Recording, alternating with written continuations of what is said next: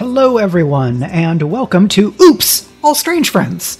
This is a out of character talk back hangout show. If you've watched Adventuring Academy, if you are a Speculate Actual Play original, and you remember when we used to do talkbacks at the very end of the one shots, or if you're just here because you like the Strange Friends and all of the wacky fun that we have, to all of you, welcome and hello. Uh, I'm Mike. I'm one of the co-hosts of Speculate, as well as a cast member on Strange Friends, and I'm very happy for us to all to be here. This is going to be a fairly freewheeling kinds of conversation, and uh, we're also excited to interact with folks who are here in chat and answer questions that you might have about shows that we've done, and you know, combining writing and role-playing craft and things like that. And we'll have some like questions and and things for each other. Hello, hello, friends. I am Valerie Valdes. I am the author of the Chilling Effect trilogy and the forthcoming space fantasy romantasy novel, uh, Where Peace is Lost. I also stream on Twitch as The Kids Are Asleep, which is ostensibly when we stream, except the kids are never asleep at the time. Unfortunately, this is what happens when children age. Yuri. Happy time zone, everyone! I am Iori Kusano, author of the cyberpunk novella Hybrid Heart, currently out from M. Neon Hemlock. I am also required by the FTC regulations to remind you that I am a wizard of the coast and that no opinions I express in this chat are reflective of my employer's stance on anything. And uh, I am Brandon O'Brien, uh, a poet, writer, and game designer from Trinidad and Tobago as well as one third of the co host crew of Speculate, and one of the strange friends. I am the author of the poetry collection Can You Sign My Tentacle, which won the 2021 Elgin Award. And I do a great deal of other things, including write my own RPGs and stuff like that. So that's me. All right. Um, and for folks that don't know me, I write science fiction and fantasy, action adventure stuff. If you like found family space opera, then two of us here have books for you. Uh, you should check out Valerie's uh, Eva Innocente trilogy, completed trilogy for for is that a, is that a double word score when you when you complete a trilogy? It's like your your series score right? vastly increases because people want to read something that's done. You get uh, a bonus fifty points, like you used all the tiles or something. Yep. Yeah. So I also do pro GMing at Start Playing Games. I am getting into game design, and so I've been doing a lot of stuff there, which is very fun. And as one of the co hosts of Speculate, I want to let everybody who is watching or listening know, if you haven't already heard, that Valloward, our Court of Blade series, has been announced as a official selection for the 2023 Minnesota Webfest. So we had already been announced as a early selection for the New Jersey Webfest, which we heard about. I think Brandon, Greg, and I like started talking about Webfests too late last year to to put in to put things in for the 2022 web fests and so then we had to get into it this this year. And it's been really fun to have this positive response to that show. And over at the Rainbow Roll rally which was the awards put on by Rainbow Roll Network during Rainbow Roll Fest the submission that we put in from Valloward won Best Visuals. So thank you again to Sean and Navi Drake, aka a couple of Drakes, who prepared a lot of those materials for us and, and help us look good in that series. So that is a variety of uh, fun speculate news. You can support speculate by going to patreon.com slash speculate and deciding what subscription or membership makes the most sense for you. If nothing else, I would invite folks to go and follow that page because we put a lot of news out through there since our main blog is also the podcast feed. Uh, and that is all of that. So now I'm going to kind of toss it to all my friends and say, what do we want to start by talking about in terms of the the things we've done and our thoughts about games and everything? Is this where we go back to the OG? I think that makes sense. Yeah. Is it Cindered Seal time? hmm I have to just start by saying my favorite favorite scene of all time ever that we've ever done was Yoy throwing the crickets at the policeman. Like Bart immediately set, untoppable. We're going to be trying to live up to this for the rest of our streaming career. hmm I do feel like it's in the Strange Friends logo for a reason. I do feel like um, iconic, right? Completely Yeah. iconic.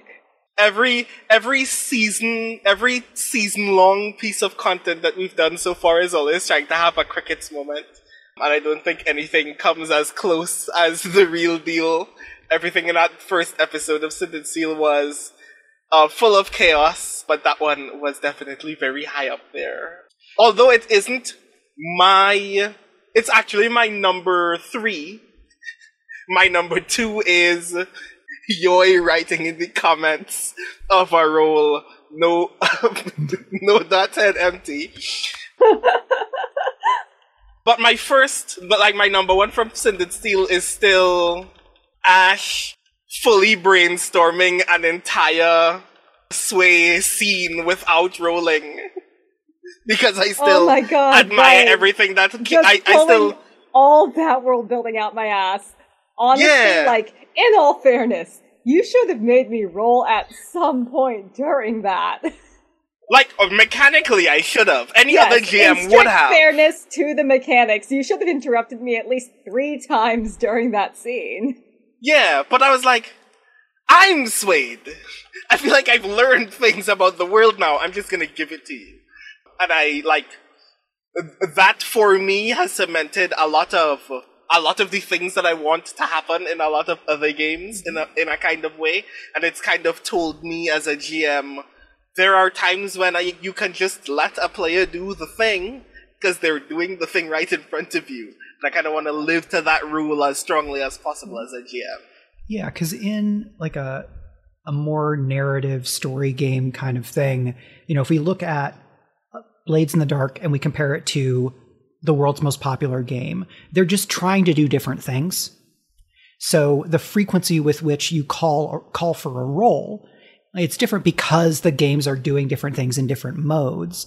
And that but there's also the question of like is there a point or are there types of moments where you don't even want to call for a roll at all despite the fact that what is being done is really like accomplishing something daring is kind of steamrolling a scene and so when yuri does something like that having their character just like dominate a moment from the perspective of somebody who is often a gm i can look at a moment like that and like i don't want there to be a chance for that to fail and when I was GMing a, a private Genrenauts playtest, there was a role in a mission where they were in a rom-com world where I didn't want it to fail and I called for a roll and it was a failure and that gave me that made me frustrated. I had to basically tell the dice to go fuck off because I had changed my mind.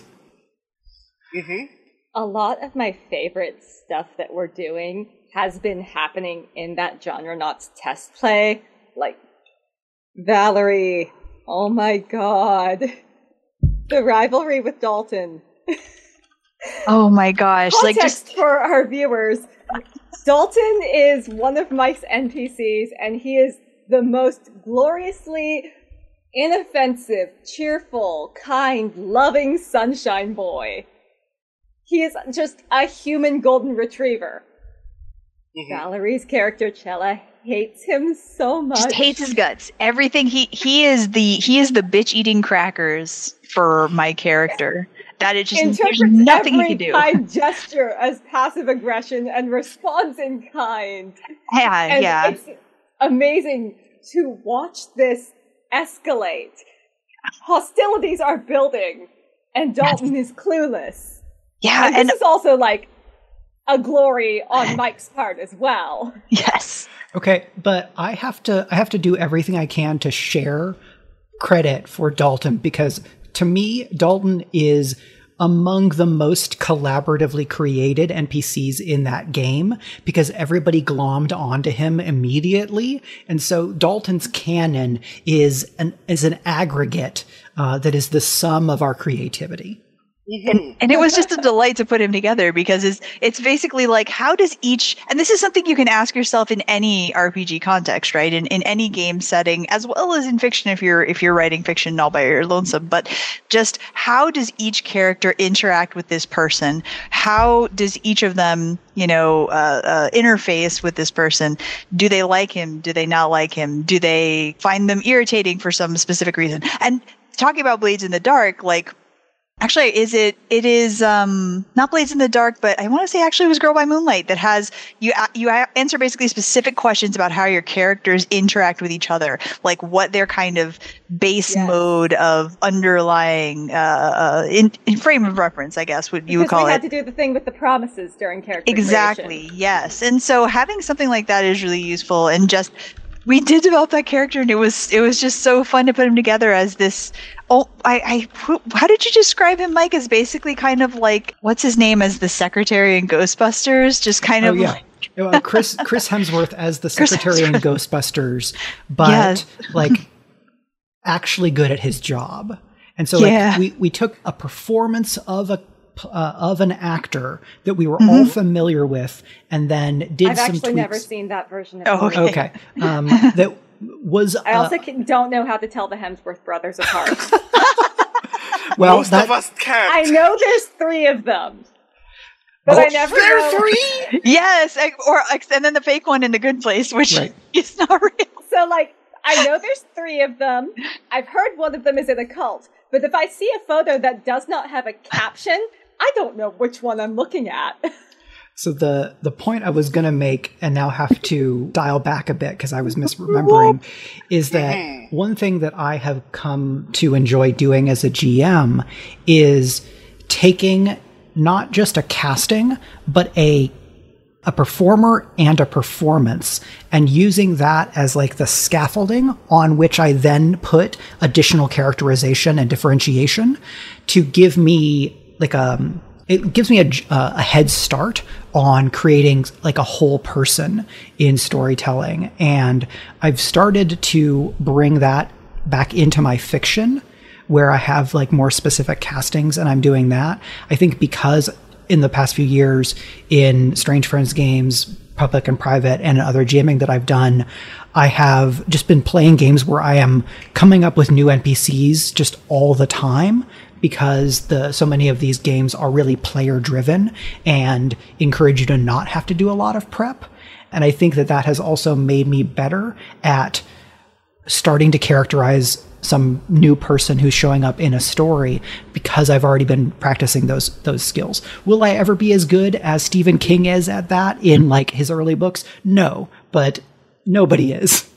Yeah, that was actually when we were starting to talk about like what are we going to talk about during this stream. That was something that I that I had mentioned bringing up is just how do each of us approach creating those kind of character backstories and just developing our characters. How do we assemble them? How do we put them together? And you and Brandon particularly, but Yuri has also GM for us, like how how do you pull those characters together on the fly very rapidly when you have a new NPC to introduce? Because there's the the level of character development that is here is a player character. There is the here is an NPC that is going to be a major character over the course of the game potentially. And then there is the oh I need to drop someone in here right now. What do I do? How do I do that? If anybody wants to talk more about character development, I think that would be cool. I think I'll start because one of the things that I have noticed in that regard is Mike and I are very different, at least I think, in terms of overall GM prep, where Mike is somewhere on the part of the continuum where there is a great deal of detail and some very specific, concise notes are taken about what kind of uh, situation is about, about to occur in the next session, uh, who we might potentially meet, and some opening like flavor of characterization about them that we'll add layers onto as we play. Especially in Valloward, where Mike is prone to like plan four or five errands in advance. So when we say this is the thing that we want to do, Mike is prepared for us to do the thing. And then there's me, who will write three lines of notes and three lines of notes in a notebook and then forget which notebook I wrote in. So a lot of my characterization has simply been relying on two kind of fundamental things that I care about a lot, which is what kind of character do I think the player character that is interacting with them in this moment is going to have a, um, an interesting interaction with? And what kind of character do I need to get to a point of plot if we haven't gotten there yet? Like, a lot of Cindered Seal, for instance, was me really knowing that I needed a lot of antagonists, to be sure, which is why everyone's first interaction with an NPC is the least pleasant interaction they've ever had, because I wanted everybody to have, especially because we open knowing that people have relationships with one or two people, but not everyone had met until the funeral. I wanted everybody to have their own individual hooks for wanting to get involved in the greater mystery that weren't really invested in the mystery itself or had their own ulterior motives that were not clear that everybody felt like they were interacting with on their own and then coming together and going, all of this doesn't make any sense. Why does everyone in this city suck? And a lot of that is also the case for Girl by Moonlight, which made it a whole lot easier because Girl by Moonlight tells you that this city sucks. But like a lot of that was just me constantly refreshing in my brain what is the most intense character interaction that I can instigate in this moment in time, good or bad, because I tried to put a lot of potentially healthy interactions as well. And then what does somebody need to do in order for somebody to be provoked to get into the action? And then hope that I remember what those details are if we don't actually finish a mission, which is why I've like I need to not be in the habit of having to rewatch our last session in order, in order to know what happened. I'm the GM, I'm supposed to know. But I actually like it better not strictly being in control of those things all the time, because a lot of my job is to make sure that you are driving story. My job is not to put you on guardrails, my job is to see where you want this train to go, even if we're falling off this cliff. So every once in a while I'm like, oh, the cliff is right ahead of us, let's see where this goes. And then just make up things as I go along. I'm really curious what what's like the first page or the first session when you sat down and thought, I'm going to run a Blades game and I'm going to do casting this way and I'm going to use this crew sheet that I came up with. Like what's that what's the beginning of the case of the Cindered Seal? Well, the beginning of the case of the Cindered Seal was the Fugitive's crew sheet. I knew from a design perspective I wanted to do something new with Blades because I was tinkering with Blades a lot. It was already the impetus for Sound Clash and I wanted to figure out something new with base blades. And then it just kind of hit me everyone in Blades in the Dark is a criminal in the exact same way that everybody in the greatest RPG in the world is an adventurer.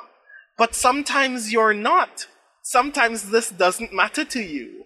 And I just, I was immediately provoked to just kind of make a rough crew sheet about a group of people who are only criminals because the world sees them as criminals and their engagement to the plot is everyone please stop.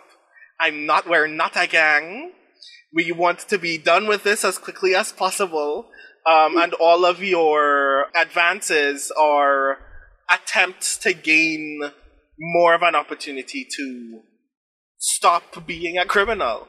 And it's very loosely motivated obviously by the movie the fugitive a movie that i have not seen which is why it's so loosely inspired where instead of leading first with what do you gain in the world and how do you use it to leverage power against other factions, it is how do you gain information and how do you deal with the fact that other other factions either don't want you to have it or don't care that you do. And by the time that was done, I was like, I want to do the thing, and I want to do the thing with people that I actually really like. I because that was the first time that we've really played, and I was like, I think that I'm going to have a lot of fun trying a thing in Blades with people who are at, at least people I had initially assumed would not be tied up in the idea of playing Blades in the Dark as it exists in the book. And it turns out I was right. because all of you leaned into the idea that this is a terrible experience and I don't want to have it anymore in, in this world. So how do we get enough information about this weird thing that everybody is looking for that we can stop being criminals? Meanwhile, absolutely destroying every bluecoat that you meet which doesn't do well for your position as not criminals. But still. So yeah, that was like it was really just I wanted to do a weird thing in Blades and I trust these people. Mike, I'd like to actually ask you then, like, what is your GM process? I've seen I at this point I've seen it quite often, but I kind of want to get in in your in your own words, like what what are the parts that matter in terms of preparing a game for play? Yeah, so I'm almost always starting with which game do I want to play. Very seldom eh, do I have an idea of like, I want to do this kind of thing, and then I have to find a game to do it. In doing like one shots for Strange Friends this year since Fractal Spire ended, it was mostly what are games I either haven't played and want to, but aren't too involved for a one shot, or what are games that I have run or experienced as actual play that I think I could run without having to do a whole lot of setting up prep ahead of time. And for for like a Forge in the Dark game, when I know it's going to be a campaign, I will will do some thinking about like vibes and touchstones and influences, but really most of what I need to do as a GM happens after several conversations with players. After what you know, what's our series playbook slash what's what crew are we going to use, or in Court of Blades, what house are we going to work for? In Valloward, it was the ex novo game. Going into that with a little bit of world idea that was mostly what Brandon, you, and Greg had been talking about and elected to bring to what would become Valloward. So facilitating ex novo, facilitating our, our session zero, building on that world building. And then when I went to come up with errands, a lot of that was here's what the book gives me for the Ilrian setting, the kind of canon setting that the Drakes created for the book, which is a lovely setting. We used something different because we wanted to build a setting as, you know, fantasy, science fiction, horror authors. From that, it was okay, this kind of vibe, like this kind of adventure. Okay, here's here's a mission with a monster because we have a monster hunter. Here's some stuff that does some magic because we have a guest star who does magic. This is probably going to involve some more fighting and kind of casting errands and plot hooks so that I felt like I had a good quiver of material. I'm going to change my metaphor so that I had a good set of hooks to pull in different characters. And that process of creating hooks ref- gets refined iteratively as I get to know those characters, right? That first downtime with Zelpha Hamill and you pulled on a string and I said, here's a whole spool. Also, it's on fire. After that session, yes. I knew what kind of hooks I could throw at you because we had already done a pretty quick and I think awesome and intense kind of collaborative tug back and forth to create what very quickly became I think an important like through line subplot for Zelpha for that character.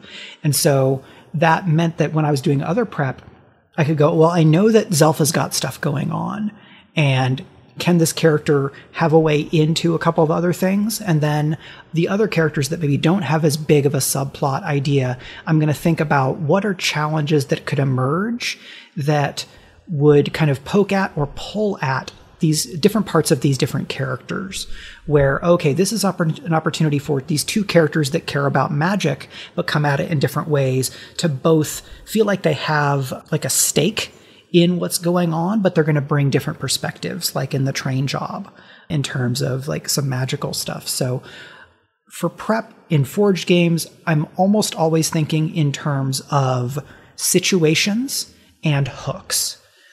Can I make a situation that has a few different ways of approaching it, approaching it, and is going to have enough of a hook that it will appeal to some player or character like aesthetic interest or like creative interest. I would also like to hear Yori talk about Blades of the Deep because it was so fun to transition like the system to that setting. And I think it worked so well because of what we were doing. But maybe you could talk a little bit about that. Man, so that happened like shortly before I became a wizard. So at the time, I was less worried about publicly getting it wrong. But I was worried enough that I was like, I am absolutely not going to have my first experience DMing D&D on camera in front of how many strangers, right? it's too high stakes. D&D is too well known, too beloved, and has there is just too much opportunity for there to be well actually in the comments when I inevitably get it wrong and the broadcast delay means I'm not going to be able to walk things back in time. so I just didn't have enough brain to internalize as many rules as I would have needed to. Using Waterdeep as a setting meant that I was mainly bringing in my own NPCs, but I was looking for ways where I could connect them to some canon ones because I had been at the time strongly considering whether I was going to actually DM Dragon Heist. A thing that I still have a whole lot of notes about. mm-hmm. And I will be honest, I cheat making my NPCs. Like, one of them is actually, wait, no, sorry, two of them are player characters that I have had in campaigns like with other groups five years before. But mostly when I'm making NPCs, I have an index card that has two to three bullet points on it, and then I just keep adding notes as that character interacts with the players because it's just like, okay, what bullshit am I about to come up with? Let's see. Okay, said it. Guess it's canon now. Pulling so, in old PCs as NPCs is such a delight, though. That is just even if nobody knows that you're doing it, it still is very fun. And I, I, I'm a firm proponent of GMs making sure that they also are having fun. It is important. It is good. And honestly, like, Blades in the Deep was me venting a lot of my anger at academia. Just like, Muriel Fairbreeze was based on a grad student I knew. Professor Bramblethorn, who I remember Brandon hating very keenly, is, to be fair, not based on a person so much as it is based on the four worst experiences my friends and I had with a certain person who is otherwise pretty okay. Hmm. I've been thinking about Bramblethorn a lot, given things that have happened in academia elsewhere in the world in the last. Indeed. So I'm curious, Yuri, if there was anything that you adjusted or changed in your approach to prep, having done the offline session, leading hmm. toward the the broadcast session. Honestly, the offline session, I think I didn't do a very good job with, partly because I really wanted to get a handle on the chase mechanics, right? And how that was going to translate in Blades in the Dark. And I really struggled to work that out. It was very difficult to track. And then prep wise, the number one thing that I struggle with is making sure I have devil's bargains. So before the session, I did sit down and stock like eight or nine devil's bargains on a card ranging from like trivial to disastrous so that I would have those regu- ready to deploy and not sit there struggling like, oh god, oh god, what do I do? What do I do? Devil's bargains are the thing that's hardest for me. I would love to hear how you and, and Brandon approach those actually. Oh god, Devil's bargains are hard. Especially because, like, I'm sure if you asked John Harper in person how uh, devil's bargains are ideally supposed to be constructed and how they're supposed to work, there is presumably an answer. In my brain, though, the thing that the, the way that I typically try to process a devil's bargain is what are the conditions under which someone would consider doing this thing a greater risk than it's worth. And sometimes that means invoking things that are totally disconnected from the scene in a way that shouldn't make sense to me, which is why I try to do that as as rarely as possible. But sometimes I am des- definitely thinking, what if you knew right now that the thing that you're about to do has a consequence down the line that otherwise would have been invisible to you, and I just let you know? Well, that's gonna happen now. Instead of just making that random the next time. And I think the way that I've mitigated that, which is also a thing that I'm not sure is the way it's supposed to, to work, is to give people clocks and then have those clocks only tick by further action. Like, I like the hmm. idea of there is a clock that is going to have this additional consequence, and the only way that it's going to continue ticking up is if you continue being invested in this task because it means that I've to- I've essentially given you this the same devil's bargain four times. This is a thing that you want to do? Do it. This clock is now one of four. Nothing has progressed in your goal yet. Do you want to continue doing this thing? Oh, you've stopped? We never have to think about this clock again. Which means that I am no longer under the internal anxious pressure of feeling like I've put you on the hook for a thing you've just confessed you are no longer invested in, as opposed to holding you very tightly to a potential consequence, only for you to realize I don't enjoy this narrative train anymore. I want to get off, but I asked to be on this train.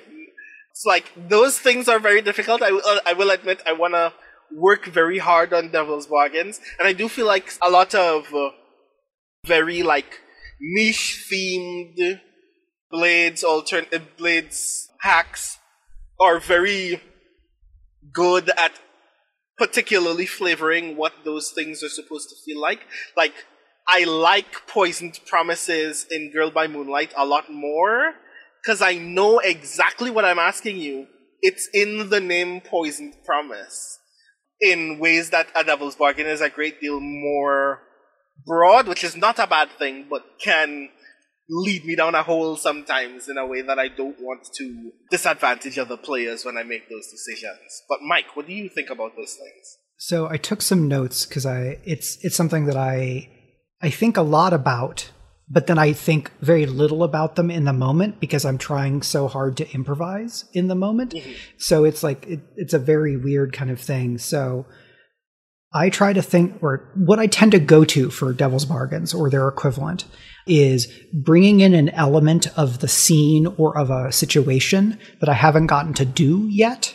So like, oh, here's a here's a new angle or additional axis of tension, or adding a complication that would like escalate the scene in a way that is at least plausibly related where it's like, oh, okay, this is a reasonable time for some additional dimension or texture of the scene to arise in parallel with whatever the character is trying to do.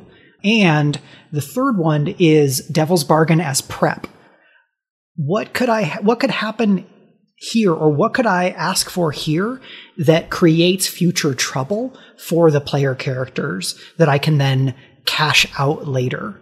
Like I get to make a I get to make a narrative deposit that I get to then cash out as a problem later, which is, makes me very happy. And I think that the equivalent mechanic in Genrenauts fit into place much more for me once I started calling them plot twists. Mm-hmm. It's like, I think okay.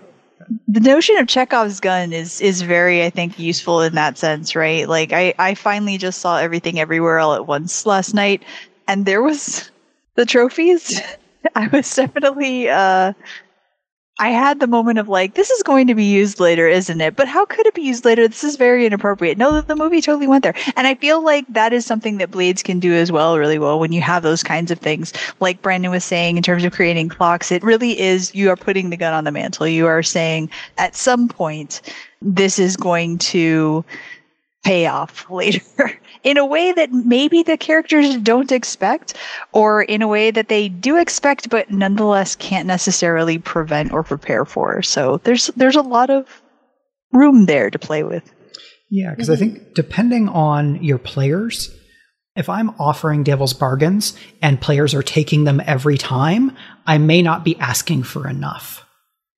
And so in Valloward, I feel like I've mostly hit a pretty good balance where the players will take like one one out of three sometimes two out of three. But in that or and then in the other games that i run at least a quarter of the time i'm hoping that what i will ask for will make the players go oh no no no. So that those that the bargain feels dangerous.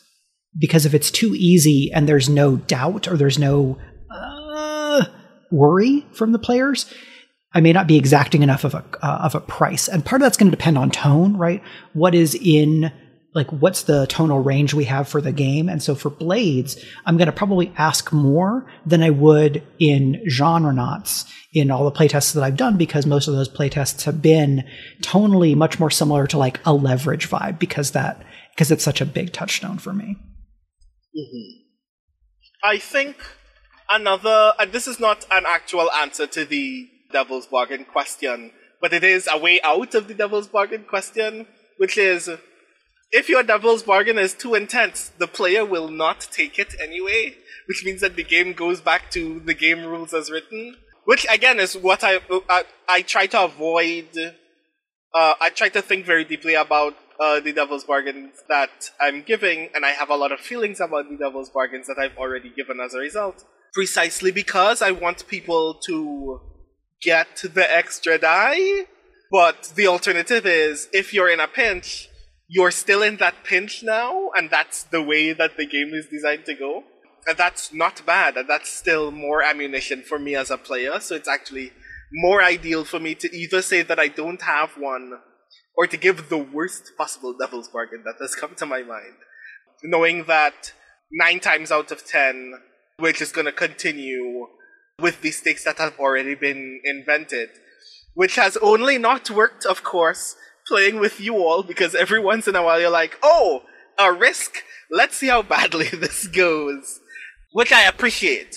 It's very rare for most of you to be to say I don't want to engage in this devil's bargain, or at least don't want to know what it is.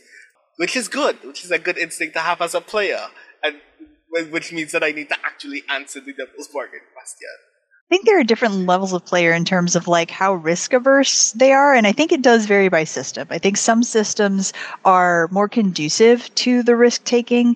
And I think also that some, some groups like it, among us with the strange friends it has always felt as if we are very like character and story forward as opposed to obsessing over mechanics and how to reproduce them perfectly, I guess, uh, and how to utilize them perfectly, which is not to say that the mechanics aren't good and useful as framework, but I think that we are not as devoted to them as some other um, groups might be. But also what that means is that because we are player and, and uh, I'm sorry, character and story forward, I think that our willingness to take risks is in part because we know that drama makes good stories and so even if we do fail, even if the devil's bargain is such that, oh no, this is a bad consequence that we're going to have to suffer through, that's drama. That's good character building opportunities for us.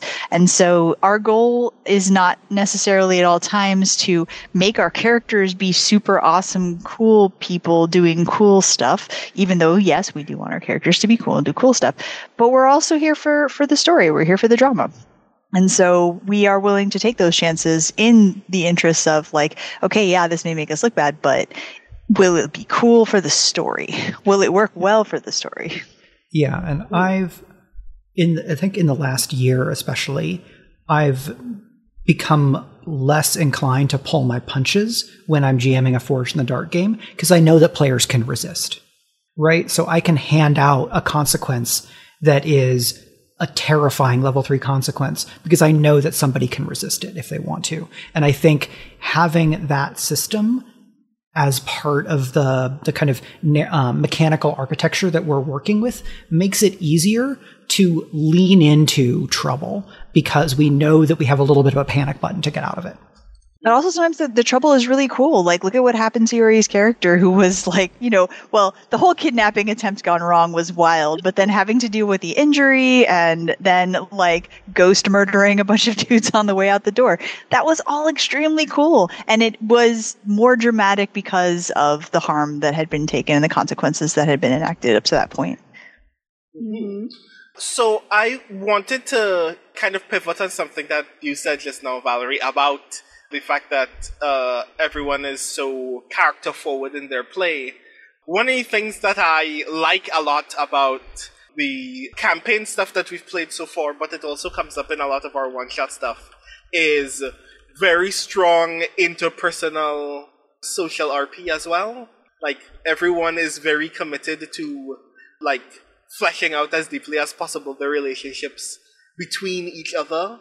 And it's some of the parts of our campaign play that I actually like the most, which is why our seasons are so long, because I like giving you opportunities to just continue dramatizing the thing. And I kind of want to get a sense not only of your, uh, what you think about your approach to engaging socially with other PCs, but how you feel it feeds back into your actually into your actual writing process as well, writing characters and writing character interactions, engaging from a player to player perspective rather than a player to GM perspective, where my goal is to give you more plot.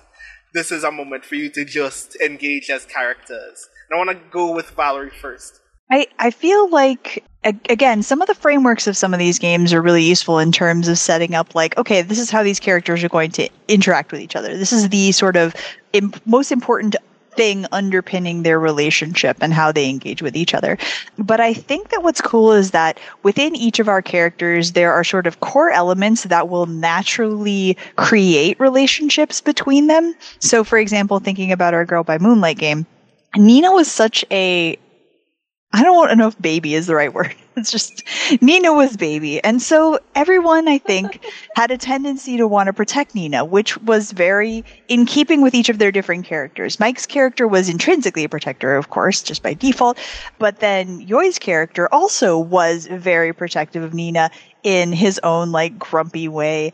And also then, you know, Yori's character was Nina's best friend. And so also protective. And so I think that that is one of the cool things is that when you create a character who has particular qualities, then those qualities will, like I said, kind of interface and liaise with the other characters primary qualities in ways that cause particular relationships and interactions to develop naturally. I think like about halfway through, we also saw where the momentum of that was going, where it's like, oh, oh, Nina is the obvious candidate for the final episode Madoka uh, held transformation because of how we're protecting her. Let's lean into this. Like, it was a very natural way for those particular dominoes to fall. Mm-hmm yeah, again, like character makes story a lot of the time. You you don't have to write it that way. Everyone has their own methods of, of you know character first, plot first, you know world building first, or all of them together at the same time, or what have you. But like, I feel that the way that we have developed our characters together, both you know live and you know in the back room basically uh, has has led to really just strong interactions and relationships and it works very well for us yeah i think playing with y'all has really sold me on how important to me, both as a player and a GM, character bonds are for a game. Not necessarily automatically for a one shot, because I think in a one shot you can do, you can go a long way with a little bit of work, but with a campaign, because we, because Blades in the Dark does not have bonds written into the book. What we did in that first session of Cindered Seal was we established bonds, right? Where every every player character knew two other player characters, but not all three, so that we had to tap, we had to fully pull on the web of connections for that four, set of four people to be all, uh, all able to interact with one another in like in a meaningful fashion. And so we had that plus Brandon kind of doing the like uh, pulling the rug out from underneath you situation with the the fugitives, and then I feel like a lot of how we learned to play with one another in Cindered Seal then informed things that we wanted to set up for ourselves in Fractal Spire.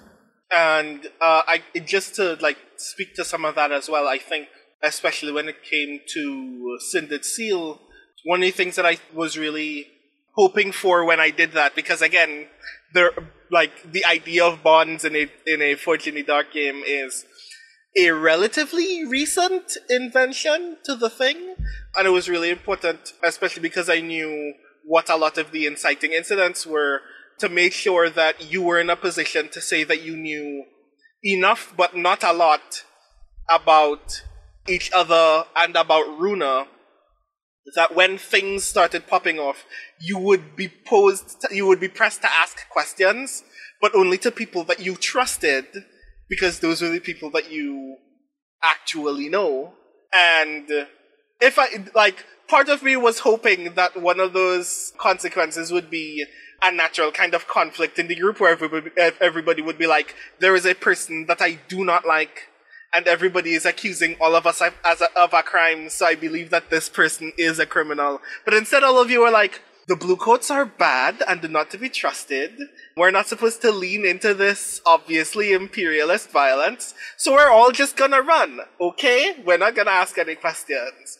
Which I was also very fond of, um, especially as Ring led a lot of the like purely radical movement in that regard. So I appreciated that a lot as well. Uh, I think Uh, we also just straight up turned down your plot hooks sometimes. Like early on, you were like Aldo Booker was trying to recruit Ash, which would have been, you know, an internal schism that would have have caused a lot of interesting, juicy drama in the, the character group later on. And I just flat refused it because out of character, I felt like my character was not meshing well with the group, especially because, like, I had come in prepped for a slightly more comedic camp- campaign than we were doing. So, like, when I go back and listen to that first episode, oh god, that was really fucking rough. Like, I did bad work that day. I was bringing my A game, but I brought it to the wrong game. and so I just was not willing to accept that particular plot hook from you when I was already having such a hard time shoehorning my character into the group. Yeah, because for me, the so much of what the group was going to be came into clarity through Yoi's early role play in defining Crossroads as this deeply sympathetic, like fish out of water person trying really hard and having a like largely failing to relate to people and then being pushed to that that panic point. And so like crossroads is the the person we must all protect in cindered seal that we all kind of came at it this in different ways. And i think it was yoi's strong choices as a player to me that I felt like helped us coalesce that group and figure out what the game was going to be, right? Because it didn't become what it was until like it wasn't it wasn't the case of the Cindered Seal with the Strange Friends in hour one of session one to me. I find it really interesting that you uh, honed in uh, Iori on um, refusing some of my plot hooks because, admittedly, that Aldo Booker has requested your aid in X was supposed to be a big deal. Like it was one of the things that I had uh, initially like honed in as one of the strong hooks that would probably draw the party to the rest of the action. And I will admit that when you turned it down the first time, when you when you were not engaging, I was like, this is not going the way that I planned it to. I feel like I'm screwing up here. And then, as it happened again, at, like at the point where one of Booker's men had already thrown a brick through the antique shop, uh, and you responded by going, "Yeah, this is not ideal. We're leaving." I was like, "This is actually the the player GM tension that is." supposed to be taking place. It's part of the reason, like, one of the personal internal reasons why I refer to myself as a stage manager and not a GM. Is I believe my job is not to be the god of story. My job is to make sure that the lights don't fall off stage.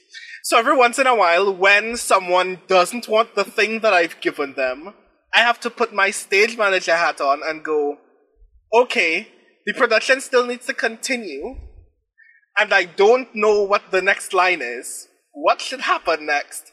And improvise as a result, which is how the street fight happened in the first place. None of that was ever supposed to happen. I have, I was never prepared. I was, except for initially planning that at some point Skelly would have to snipe someone, had no preparation for most combat in Cindered Seal. I wanted everything to be we want to be in as little we want to be in as few fights as possible because everybody wants to kill us and we don't want the, the blue coats to know where we are. And instead, y'all like I, I vaguely recall somebody being lit on fire by being cut so quickly that reality just kind of warped around the guy. People just got kept being deleted. And that was actually fun for me outside of my actual role uh, moderating the game as a player because because now I'm like things are happening that I was not prepared for and they're all the most intense decisions that anyone has ever made in these circumstances and I enjoy that you made them so everyone's in a so now I kind of lean into the idea that I have to fulfill that tension. Like my job is still to give you hooks that you like, to give you hooks that you're actually invested in. But it means when I haven't, I am now.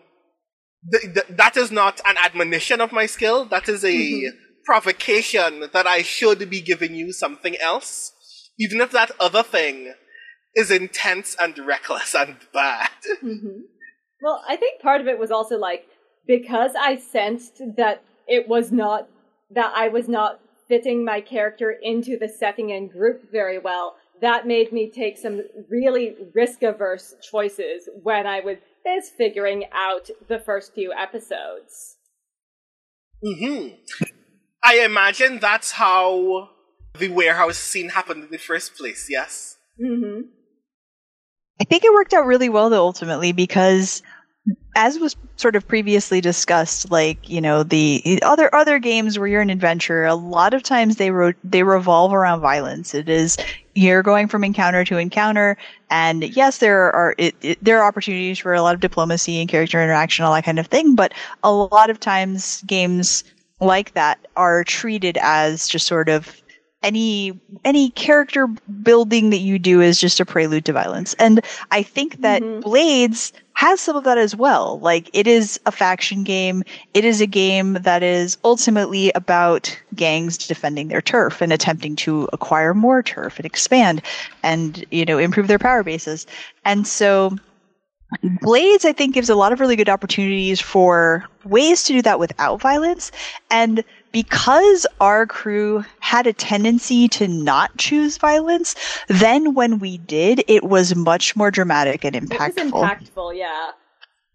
That said, like at one point I did tally our body count because I was like, are we committing the TTRPG sin of becoming murder hobos? So like I had to count up and we were in the double digits, but then I was like, yeah, but most of them are cops, so I think it's okay. I mean, most of them were accidents too. Most of those deaths, if I recall correctly, were Crossroads is having an emotional moment right now. Everyone should leave. Oh, you're not leaving? Too bad. So you shouldn't feel guilty, especially because they were cops. But still, I, I knifed more people than an antique dealer traditionally should. Somehow I feel this is historically untrue, but I'll accept your answer. I right. mean, I worked in an antique shop in Virginia for a while when I was a lot younger, and I never knifed anyone there, even when there were a couple times, honestly, it would have been deserved and fair. It may be that your antiquarian in Cindered Seal is the one who breaks the curve, when in reality, the like the median number of stabbings for antiquarians should be higher. Antiquarians, George, Georg. Is Oh God! All right. Uh, uh, shall we go to so break yeah. on that? I think we should, in fact, take a break. The theme music for Speculate is Yellow Wood by Greg's band The Road. Find out more at www.thebandtheroad.com.